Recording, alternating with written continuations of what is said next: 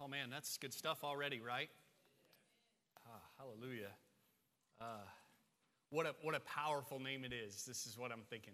Uh, what a powerful name it is. Powerful in that when we declare the name of Jesus to our neighbors and among the nations, dead men come to life. What, what a powerful name it is. And as we sang uh, the very first song, uh, second song today, there was a line in that song that says, In every corner of the earth. And I got a text message three seconds later, three seconds later from Central Asia that said, Indeed, in every corner of the earth. Greetings from our corner, corner of the earth. And I'm thinking about how they are proclaiming the name of Jesus in that place, the powerful name of Jesus, and men are coming to life. I'm thinking about how tomorrow uh, we send another family to a different corner of the earth to take the name of Jesus to that dark place in Thailand. I'm thinking about how we have welcomed back, even just last night, a family from another corner of the earth to spend a little bit of time in the United States to get some medical care that they desperately need, and we'll be able to love on them for uh, several weeks. And they are there to proclaim the powerful name of Jesus in every corner of the earth. Oh, man. And dead men come to life. And they're given hope for all of eternity. It's a powerful name. Let's be declaring it here in our corner of the earth. Do you have your Bible this morning? 1 Peter chapter 1 is where you need to turn. Uh, we're going to continue on our study of 1 Peter. We're making progress, believe it or not, we're making progress slowly, steadily, but surely. Two weeks ago, we wrestled with the purpose of God in the various trials that distress us. Various trials distress us, and yet God has a purpose. We took courage.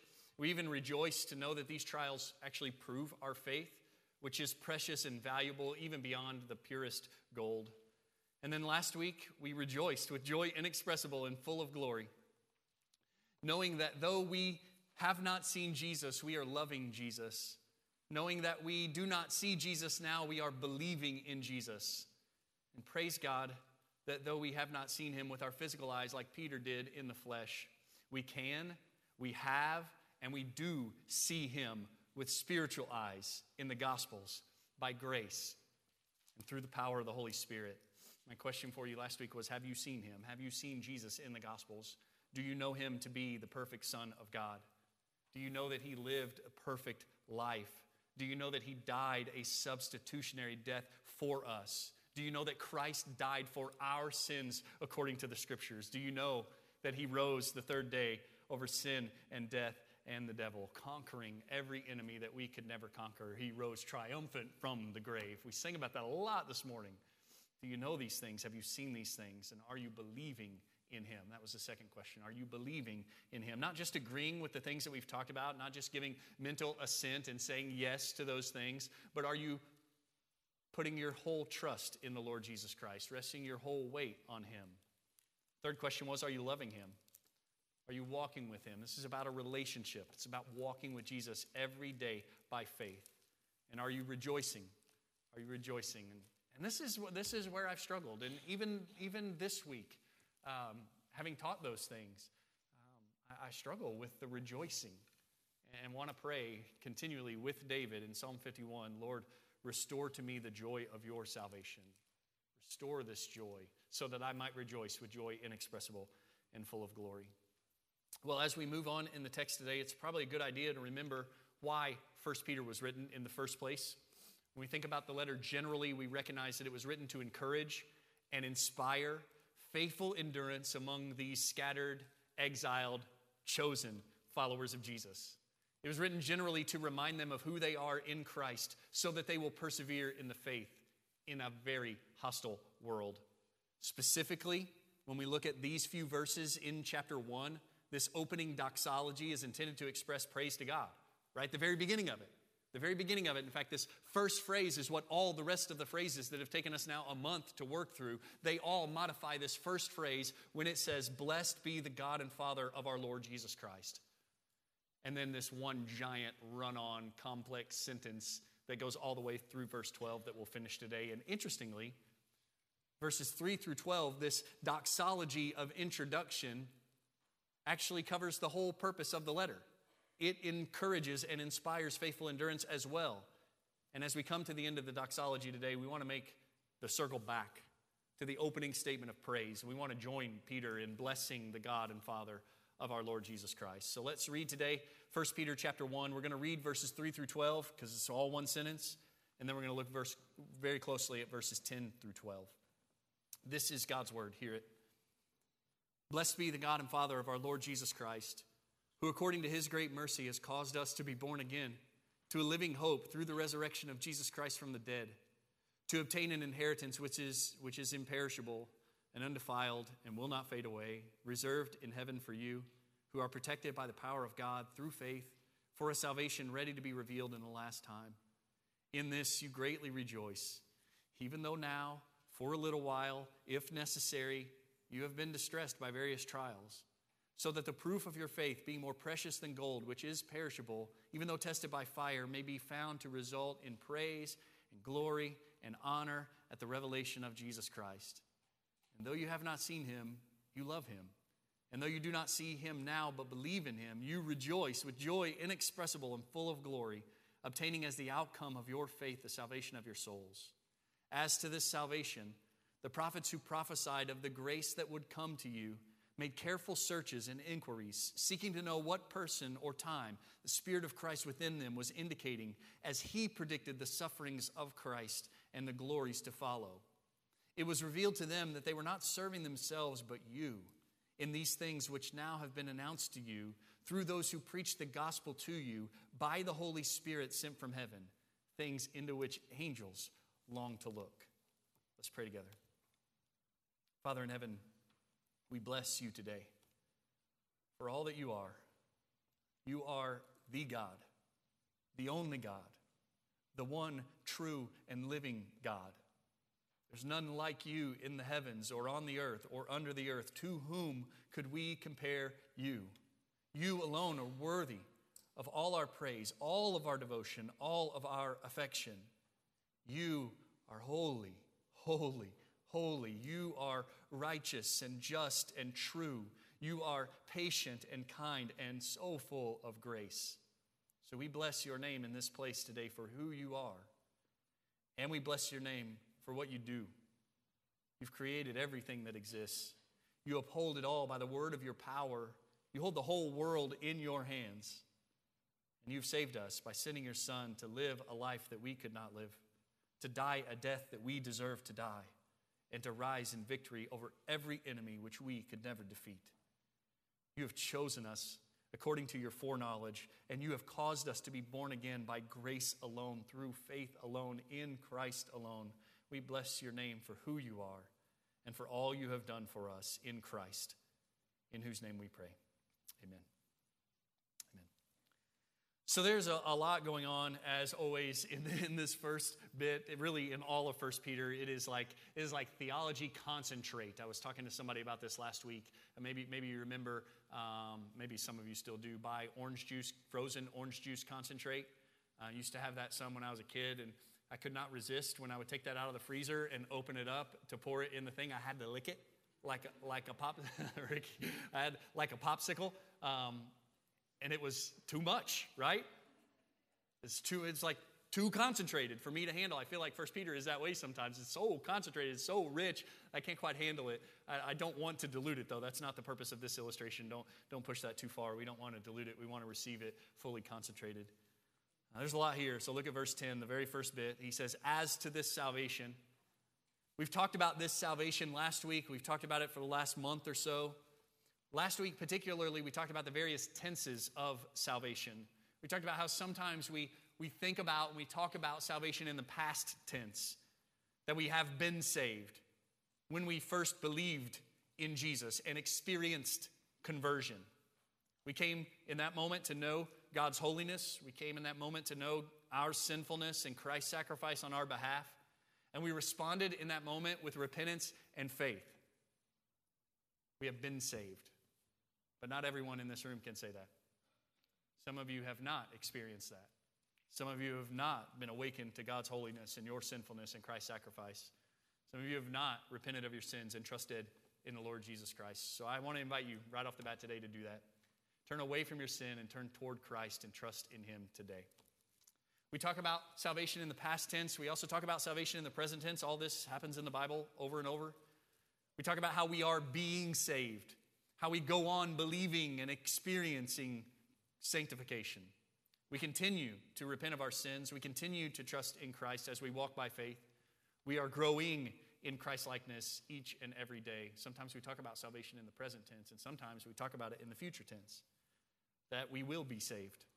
When we no longer need to believe because our faith will be sight. We sang about that a little bit this morning.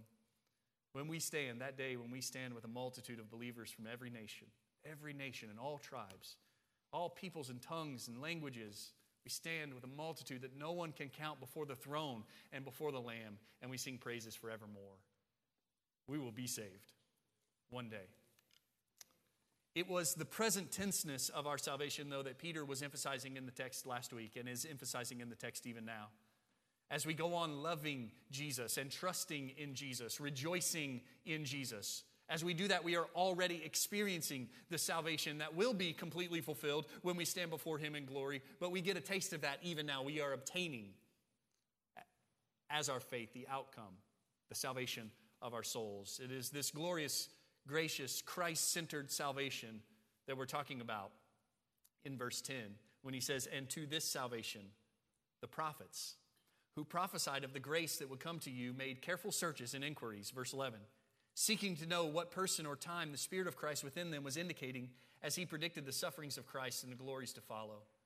And there's a lot going on right there. Even right there, we could probably spend a whole week. It is super interesting. The prophets that he is speaking of in these verses, I believe, are Old Testament prophets. There are some scholars that would argue that he's talking about New Testament prophets. I think that argument is really weak, and I think he's going to get to that. I think he's going to get to that later on in the text as he talks about those who preach the good news post resurrection. But here, in this verse, he's talking about Old Testament prophets who spoke of things to come concerning Jesus, things to come concerning grace. Tom Schreiner had a great quote where he links the past few weeks all together by saying, The salvation believers experience now, which will be consummated in the future, was also prophesied in the past. It's a good thought, right? The, the salvation that we are experiencing, that we, have, we are obtaining as our faith, the salvation of our souls, right? The salvation that we are experiencing now which we will experience in fullness on a day to come, was prophesied long ago by the prophets in a whole bunch of different ways. This whole idea that the text talks about of the prophets making careful searches and inquiries is super interesting as well. In other words, these prophets didn't just deliver the message about the Messiah to come on behalf of the Lord, they didn't just speak these things and then walk away. No, they themselves were super interested in seeing all of this come to pass. They were hoping that the Messiah would come to them in their lifetime. And they wanted to know all the details, all the details about the time and the place. They wanted to know the person, in fact, who would be Emmanuel, God with us. How, how will all of this happen? Even, even as they spoke about it to come, they were not just content to deliver the message and walk away. They wanted to know all about him. They wanted to discover him. They wanted to know him. They wanted to experience him. For themselves, they wanted to see these things. And so they searched and they studied they asked questions. They tried to connect one text to another and see a bigger, clearer picture. They studied all of the scriptures. Karen Jobes says, clearly there was great interest among the prophets in when their visions of the future would be realized, with specific attention to whether the prophet in his generation would still be alive in the time of fulfillment. You got to know that as these guys prophesied of the Messiah to come, that they would think, oh, we want to see this. We want to experience, we want to meet him. We want to know him. Will it happen in our lifetime, in our generation? Will he come? I think Karen Jobes is exactly right about that. R.C. Sproul said something really interesting. He said the prophets did not always understand the things they taught. That, that might blow your mind if you think about it all day. Uh, the prophets did not always understand the things they taught. The prophets themselves who were faithful to those promises inquired and searched for meaning, but they did not always know it. They had to wait to see. that's what really caught my attention. They had to wait to see. Because what we're going to see later on in the text is we don't have to wait anymore. We, we are of the period of history where there's no more waiting. He has come. We're not talking about the Messiah to come, we're talking about the Messiah who came and died and rose again. Notice in this text that it was the Spirit of Christ that was at work in these prophets. It's the Spirit of Christ who revealed these things to them. That's another way to talk about the Holy Spirit. Bunch of ways to talk about the Holy Spirit. This is the third person of the Trinity, the Holy Spirit. He is the one, according to this text, who is inspiring their writings. He is the one who is making these predictions. He is the one who is revealing these things to him. Peter talks about this in 2 Peter a little bit more when he says in 2 Peter chapter 1 verse 19, so we have the prophetic word made more sure, to which you do well to pay attention as to a lamp shining in a dark place until the day dawns and the morning star arises in your hearts. But know this, first of all, that no prophecy of Scripture is a matter of one's own interpretation. For no prophecy was ever made by an act of human will, but men, moved by the Holy Spirit, spoke from God.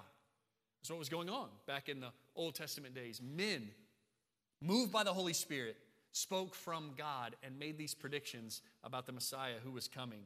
You're going to see, as we move through the text today, a continuity here between the Old Testament prophets who predicted the Messiah and the New Testament preachers who preached that Jesus was that Messiah and invited people constantly to be saved by grace through faith in him. It was the Spirit who was working through both of them, pointing people to Jesus. That's what the Holy Spirit does, right? Points people to the Lord Jesus Christ. The prophet said, The Messiah is coming. And the New Testament preacher said, The Messiah has come. Both by the Holy Spirit. Notice that the Holy Spirit revealed to them that the Christ would suffer and that glory would follow. That's interesting, right?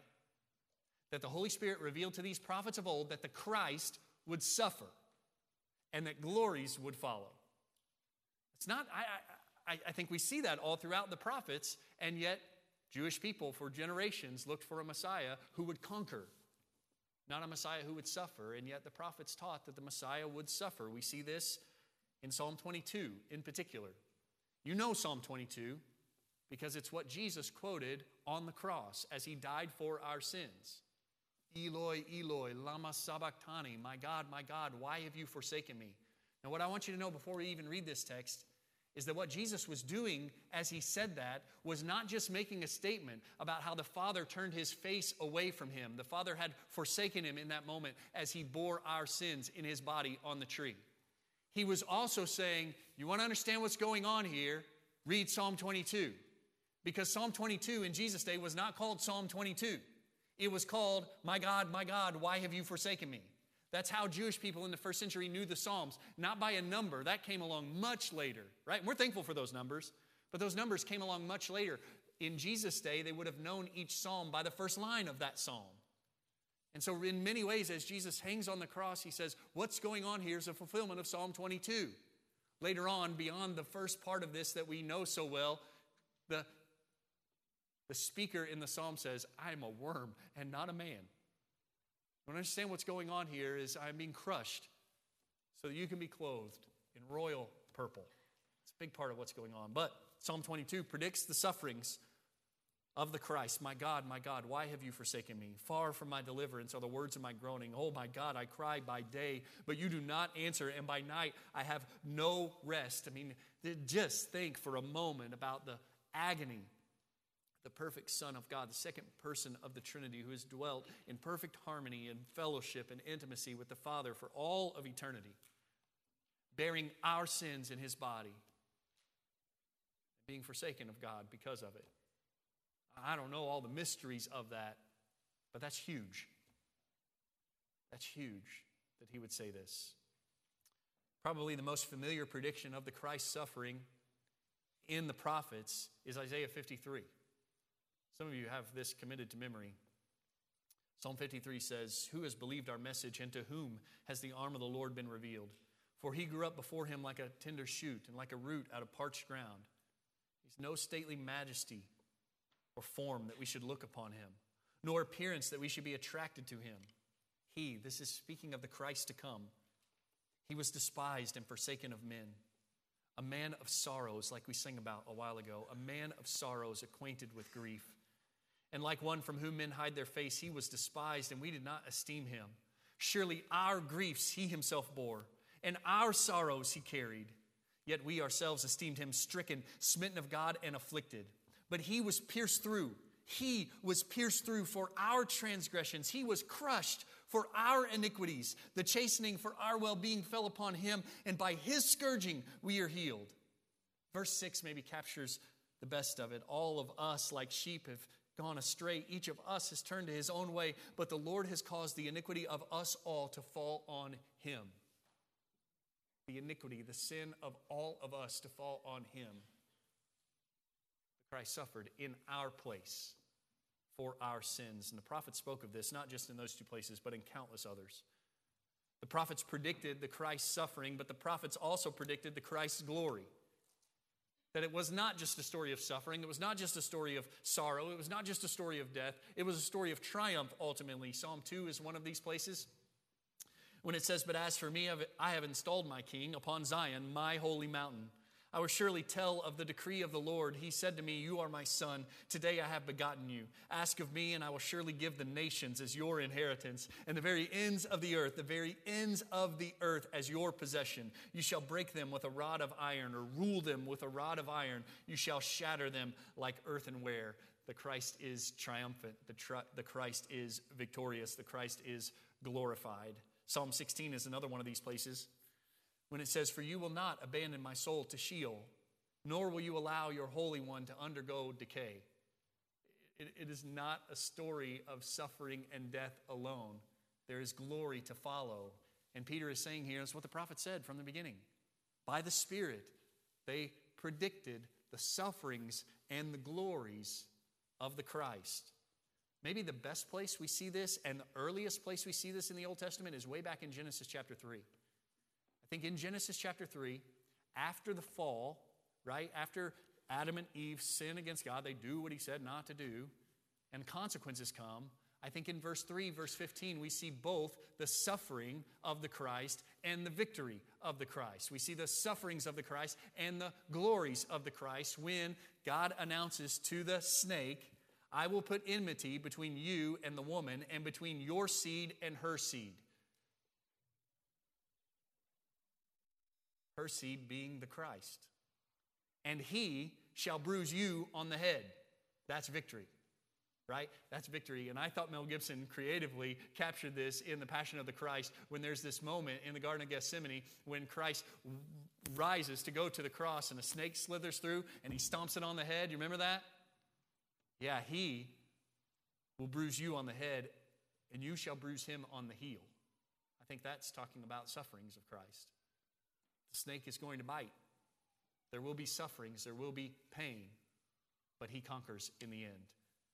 What, what, I want, what I want you to see here, and we could talk about this all day, is that all throughout the Old Testament, we see predictions of the sufferings of the Christ, we see predictions of the glories of the Christ. One final thing to point out here in this section there's a principle here that is difficult for us to swallow. It is that suffering is the path to glory. Suffering is the path to glory. We see this all throughout the Bible. Peter didn't like that plan when he first heard about it, when Jesus first talked to him about it, right? When Jesus first talked to Peter plainly about his impending betrayal, his impending crucifixion, and even his impending resurrection, Peter didn't want to hear anything about it. And when Jesus speaks about the, the necessity of it, Peter rebukes the Lord, right? Peter says, You can't talk this way. This is not the path. And Jesus says, Oh, but it is the path. It is not only the path for me, but it will be the path for you also. Peter came to see suffering is the path to glory in the life of Jesus.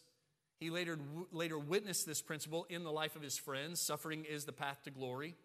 He saw it with James, he saw it with John, he saw it with others. He came to experience it in his own life. He came to learn that suffering is the path to glory. And finally, he came to preach it to these brothers in this letter. Look later on in chapter 4, verse 12. Peter says, Beloved, don't be surprised at the fiery ordeal among you, which comes upon you for your testing, as though some strange thing were happening to you. But to the degree that you share the sufferings of Christ, keep on rejoicing, so that also at the revelation of his glory you may rejoice with exultation. You catch that? Suffering, the path to glory. The road to glory is the road of suffering. He says it in chapter 5 as well, when he speaks specifically to the elders. He says, Therefore, I exhort the elders among you as your fellow elder and witness of the sufferings of Christ, and a partaker also of the glory that is to be revealed. A partaker of the suffering and a partaker of the glory. That is the path. Suffering leads to glory. I thought in this whole section, John MacArthur made an interesting pastoral application when he talked about these prophets and their longing to search. They're longing to experience these things. He says, if the greatness of the salvation yet to come was intense, it was the intense, preoccupying study of all the prophets, then it ought to be just as precious, if not more so, to those believers today who have the full revelation. The prophets sought out all these things. They predicted it. By the Holy Spirit, they predicted these things, but they wanted to know, they wanted to experience. They dug in, they did the hard work to see. Is it precious to us now that it has been revealed? Or do we get bored? I mean, I just want to say, like, if, if you're bored already, we've been at this for 12 minutes or so. Like, if you're bored already at what we're talking about in this moment, are you interested in the Messiah? Are you interested in these things about Jesus at all? Shouldn't be boring to us. Look at verse 12. It says, It was revealed to them that they were not serving themselves, but you. Those prophets were not serving themselves, even though they delighted in these truths. They clung to these truths. They held on to this hope that the Messiah would come and deliver God's people. It was revealed to them, the text says, that they were not serving themselves. This was not about them, but it was about you. They were serving you. And this is a biblical theme. We see it in Romans chapter 15, verse 4. For whatever was written in earlier times, was written for our instruction, so that through perseverance and the encouragement of the scriptures, we might have hope. Paul is saying all those things that were written of old were written for you so that you will have hope. He says the same thing in 1 Corinthians chapter 10. Now, these things, that, that is a specific reference to the Exodus failures, the failures of God's people during the Exodus. Now, these things happened to them as an example, and they were written for our instruction upon whom the ends of the ages have come. These things happened to them and were given to you for your instruction. In other words, this is for you that these things are written. Look at Romans chapter 4. Talking about Abraham and his faith. It says, Therefore, it was also credited to him as righteousness. Now, not for his sake only was it written that it was credited to him, but for our sake also, to whom it will be credited, as those who believe in him, who raised Jesus our Lord from the dead he who was delivered over because of our transgressions and was raised because of our justification. Tom Schreiner said, in other words, the Old Testament prophecies not only apply to Peter's readers, but were intended for them. And not only apply to us, they were intended for us. This goes beyond what we typically think about when we talk about Old Testament prophecy as if somehow it was mostly intended for them and somehow secondarily applies to us. But Schreiner here presses it further. He says it was intended for us. These things were back then were intended for us so that we would know Jesus, so that we could see him, not just in the gospels like we talked about last week, but that so that we could see Jesus throughout the entire Bible. And friends, you can see him in the entire Bible. It was all written for us. Read on in, in 1 Peter chapter 1. In these things, which have now been announced to you through those who preach the gospel to you by the Holy Spirit sent from heaven. Those who preach the gospel are like the prophets, only they don't speak like the prophets did of one who will come. Rather, they testify often as eyewitnesses of the one who has come, who has lived, who has died, and who has risen again they announce the good news to these people, to Peter's audience. They announced good news. Peter was one of them who announced this good news. They announced this good news to Peter's audience and also to us as well. They have announced this good news. And if you're a Christian, I want you to think for a minute about the people. Probably in your life, multiple people. Probably couldn't count them on your hands. I want you to think about the people who announced the good news to you, who preached the gospel to you. Who, who preached this to you? I want to say share, but Dylan said we don't say share. We don't talk about sharing the gospel, we talk about preaching the gospel. Right? So, who preached the gospel to you? Who was it? Was it mom or dad? Brother or sister? Neighbor? Friend? Sunday school teacher? Classmate? Coach? Boss? Employee? D, all of the above. Who was it that preached the gospel to you? Thank God for them, right? Thank God for people who came and preached good news to you so that you could be saved. Recognize, recognize, even as we consider all the people who preached the gospel to us, that there are billions of people around the globe right now who have never, ever had even one single person preach one little bit of good news to them, of the good news to them. You had dozens, dozens of people preach the good news of Jesus Christ to you. And there are billions of people who've never even heard his name. When we heard from these people who preached the gospel to us, the text teaches us that we didn't just hear from them. We didn't just hear from grandma or grandpa. We heard from the Holy Spirit. It was the Holy Spirit who was doing all this. It was the Spirit of Christ in the prophets. It's the Holy Spirit in the preachers. And let's be the next people to be instruments of the Spirit of God. Like let's let's be on that list so that someone else would say, I heard, I heard the gospel from Chris. I heard the gospel from Joe. I heard the gospel from Isaac. I heard the gospel from all of these people. Let's be those mouthpieces of the Holy Spirit who preach the good news to our neighbors and to the nations. And so I want to, want to lay the question out that I've laid out before you a, a bunch of times who's next? Who's next to go to the nations? Who's next to leave this life that they are living here in America, comfortable and safe and secure and happy? Who's next to leave all of this to go to the ends of the earth? To go to the furthest corners of the earth where there is only darkness and no light and take the light of Christ to them.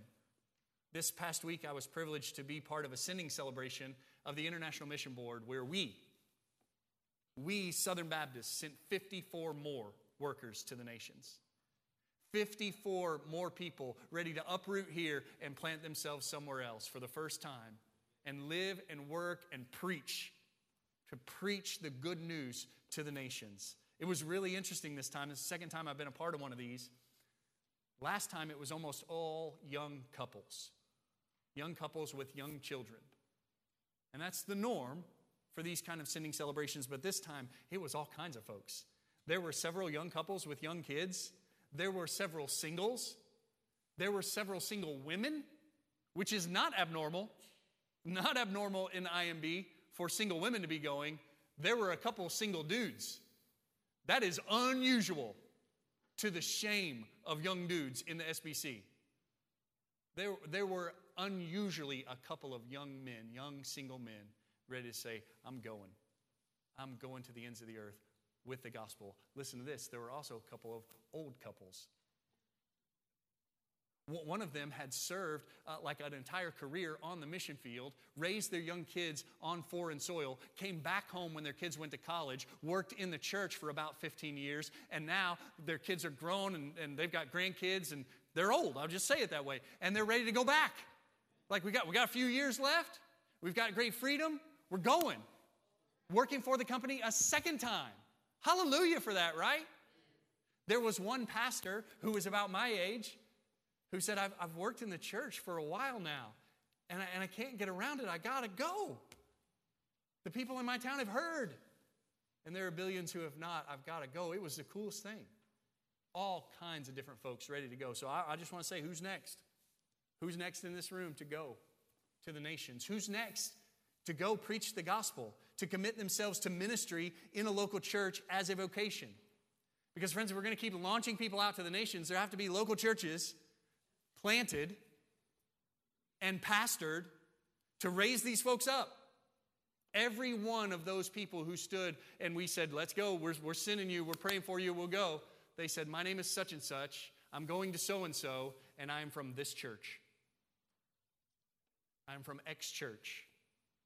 There must be churches here to raise up the generation of workers. And there must be pastors of those churches. So who's next? Who's next to say, I'm, I'm ready. I'm ready to learn what it means to preach the gospel. I'm ready to learn what it means to lead in a local church. Who's next? That's a question we need to be wrestling with. The last thing I want you to see in this little bit part of the text, though, is what a privilege it is to live now. What, what a privilege it is to live now. These things which have now been announced to you through those who preach the gospel to you by the Holy Spirit sent from heaven. What a privilege it is to hear these things fulfilled, to know about the Christ. Who was he and what did he do? We know it was Jesus of Nazareth who died on the cross and rose again. We don't have to ask those questions. We don't have to wonder what the Messiah will be like. We know who he was and we know what he did. Matthew talks about this a couple of times in his gospel about what a privilege it is to know, to see, to hold what the prophets only anticipated, what the prophets only predicted. Matthew chapter 11, verse 11 says, Jesus says, Truly I say to you, among those born of women, there has not arisen anyone greater than John the Baptist. We talked about this in here a couple of Sunday nights ago. John the Baptist is the greatest prophet. Of all the prophets, John the Baptist is the greatest. Jesus says that. And yet, look what he says next. Yet the one who is least in the kingdom of heaven is greater than he. He's talking about us. The least in the kingdom of heaven, the least who don't look ahead to the Messiah, but look back to the Messiah, greater than he, because we're not anticipating anymore. We're trusting in the person and work of the Lord Jesus Christ.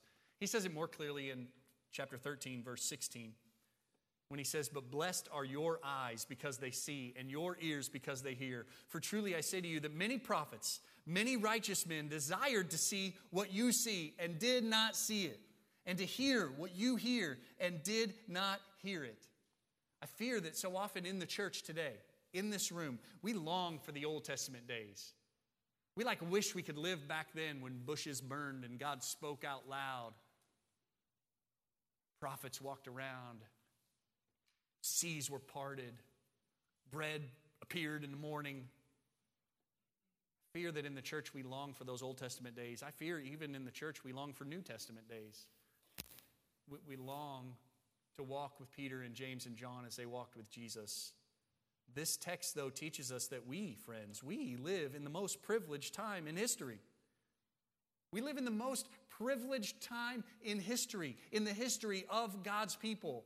We live in the most privileged time to know Christ and to make him known.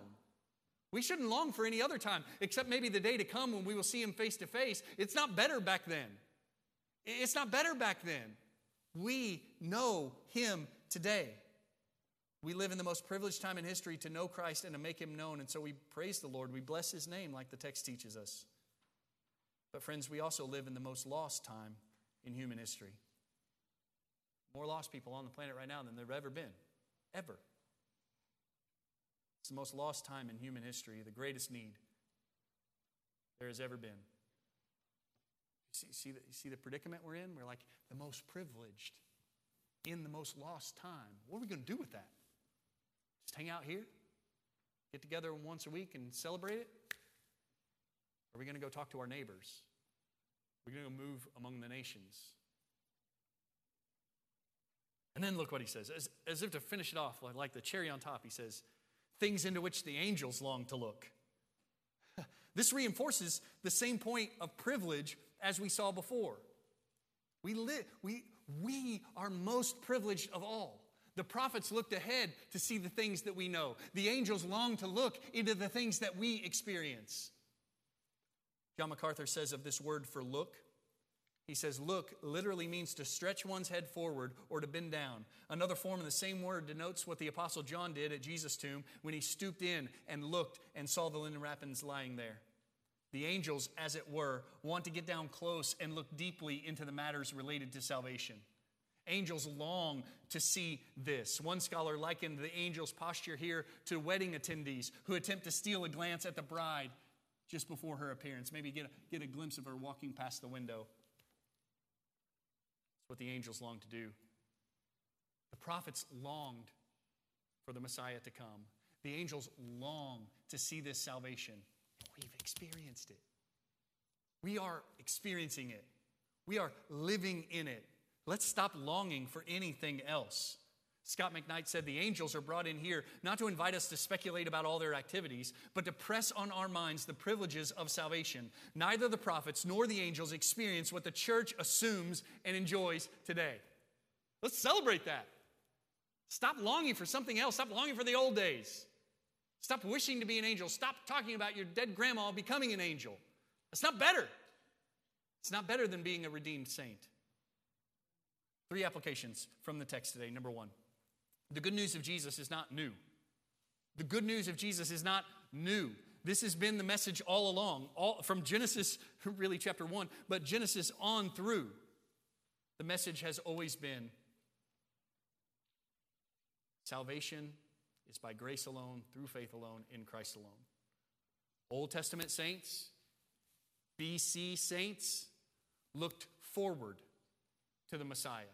They looked forward to Christ and they trusted in the Messiah to come. New Testament believers, AD saints, look backward to Christ and trust in Him. It's always been about Him. The Bible has always anticipated a Savior who would suffer for His people. The gospel of salvation by grace through faith in Christ is plan A. There's no plan B.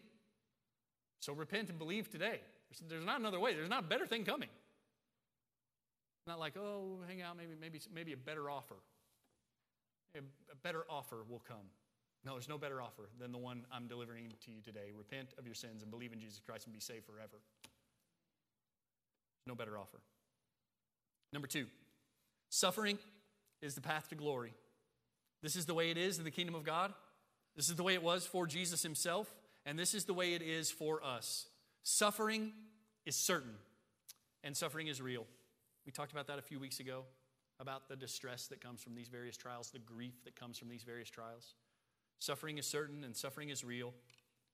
Oh, but glory is also certain, and glory is also real. Knowing that, we can press on Knowing that, we can endure. Knowing that, we can persevere. Because, as I like to say, it won't always be like this. Glory is coming. It won't always be suffering. Glory is coming for those who are in Christ. Third application. What a time to be alive, right? I, look around. We don't, we don't have a lot of other reason to say that other than the gospel of Jesus Christ, right? But because of the gospel of Jesus Christ, we can say, what a time to be alive. We can be encouraged. We are at an advantage over the prophets of old. We know that Jesus of Nazareth is the Son of God. We know that He is the long awaited promised Messiah. We know that salvation comes by grace alone, through faith alone, in Christ alone. We know that whoever believes in Christ will be saved. The puzzle is no longer missing the most important piece, as Sally Lloyd Jones says Christ has come, He has lived, He has died for our sins, and He has risen again be encouraged, and also be disciplined. I wonder what Isaiah, the great prophet, would think of us when our Bibles collect dust. I wonder what Isaiah would say about us in this room when we neglect even the reading of God's word on a regular basis. Like we have all the dots to connect, and yet we care nothing about it. I wonder what Isaiah would say to Jeremiah when he sees us skip church because we're tired from a long week. We get, we get a chance to reflect on and celebrate the death, burial, and resurrection of Jesus weekly with brothers and sisters who also believe. I wonder what Isaiah and Jeremiah say when we're like, eh, I had a long week. I think I'll stay home and sleep, sleep in today. I wonder what Isaiah and Jeremiah would say to Moses when they see folks who became believers 30 years ago still drinking only spiritual milk, having not learned to eat spiritual meat. I wonder what these prophets of old would say to us with all of our advantages when we fail to take advantage of them. Friends, we live in the most advantageous time in human history for Christians, and yet we do not take advantage of that time, mostly because we're lazy or we're indifferent or perhaps we've never really tasted of the sweetness of God's glory. So I invite you today to stop longing for the olden days and press into all that God has given us this day. He's given us everything. Everything. Let's stand together and pray.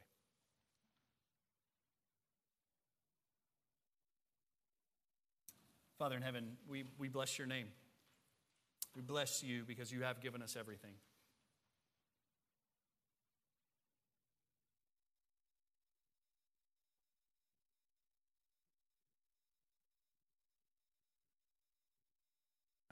Pray in this moment that you will convict us of our laziness and our indifference to the wonderful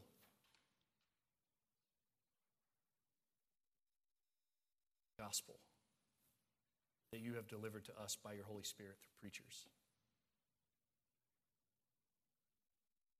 Convict us, bring us to repentance, that we would learn to investigate, dissect, inspect, know the gospel. Bring us to repentance that we would also be bold to declare that gospel to our nation, to our neighbors, and to the nations. Father, I pray for brothers and sisters in this room who are wrestling, really wrestling with this. Am I next? Am, am I next to go to the nations? Am I next to lead in a local church? Am I next to trust in Christ for salvation? God, speak clearly to people in this moment and give them courage to respond in obedience. In Christ's name we pray.